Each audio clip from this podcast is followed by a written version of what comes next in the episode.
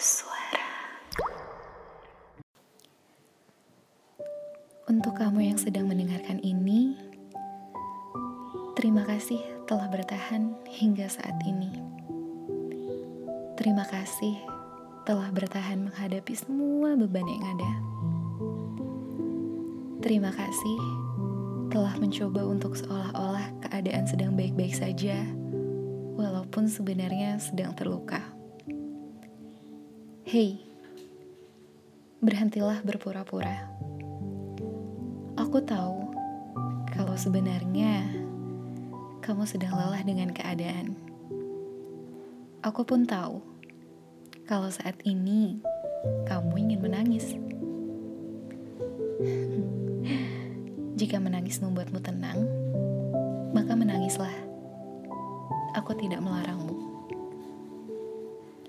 Tapi untuk saat ini, aku mohon berhentilah memikirkan orang lain untuk sejenak.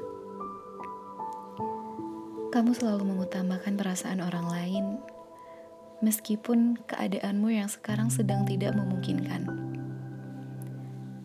Aku tahu niatmu baik, tapi, cobalah untuk mengerti akan perasaanmu sendiri terlebih dahulu.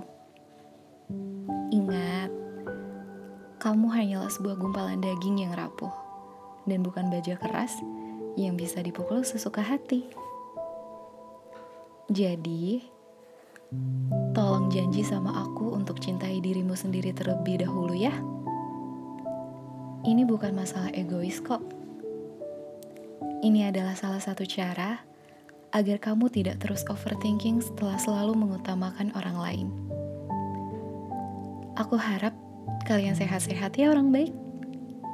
Kalian adalah harapan kecil dari ayah dan ibu. Semangat! Kamu harus semangat. Dan jangan lupa berdoa sama Tuhan. Supaya kita terus diberi hati yang kuat dalam menghadapi berbagai cobaan yang datang hingga ajal menanti.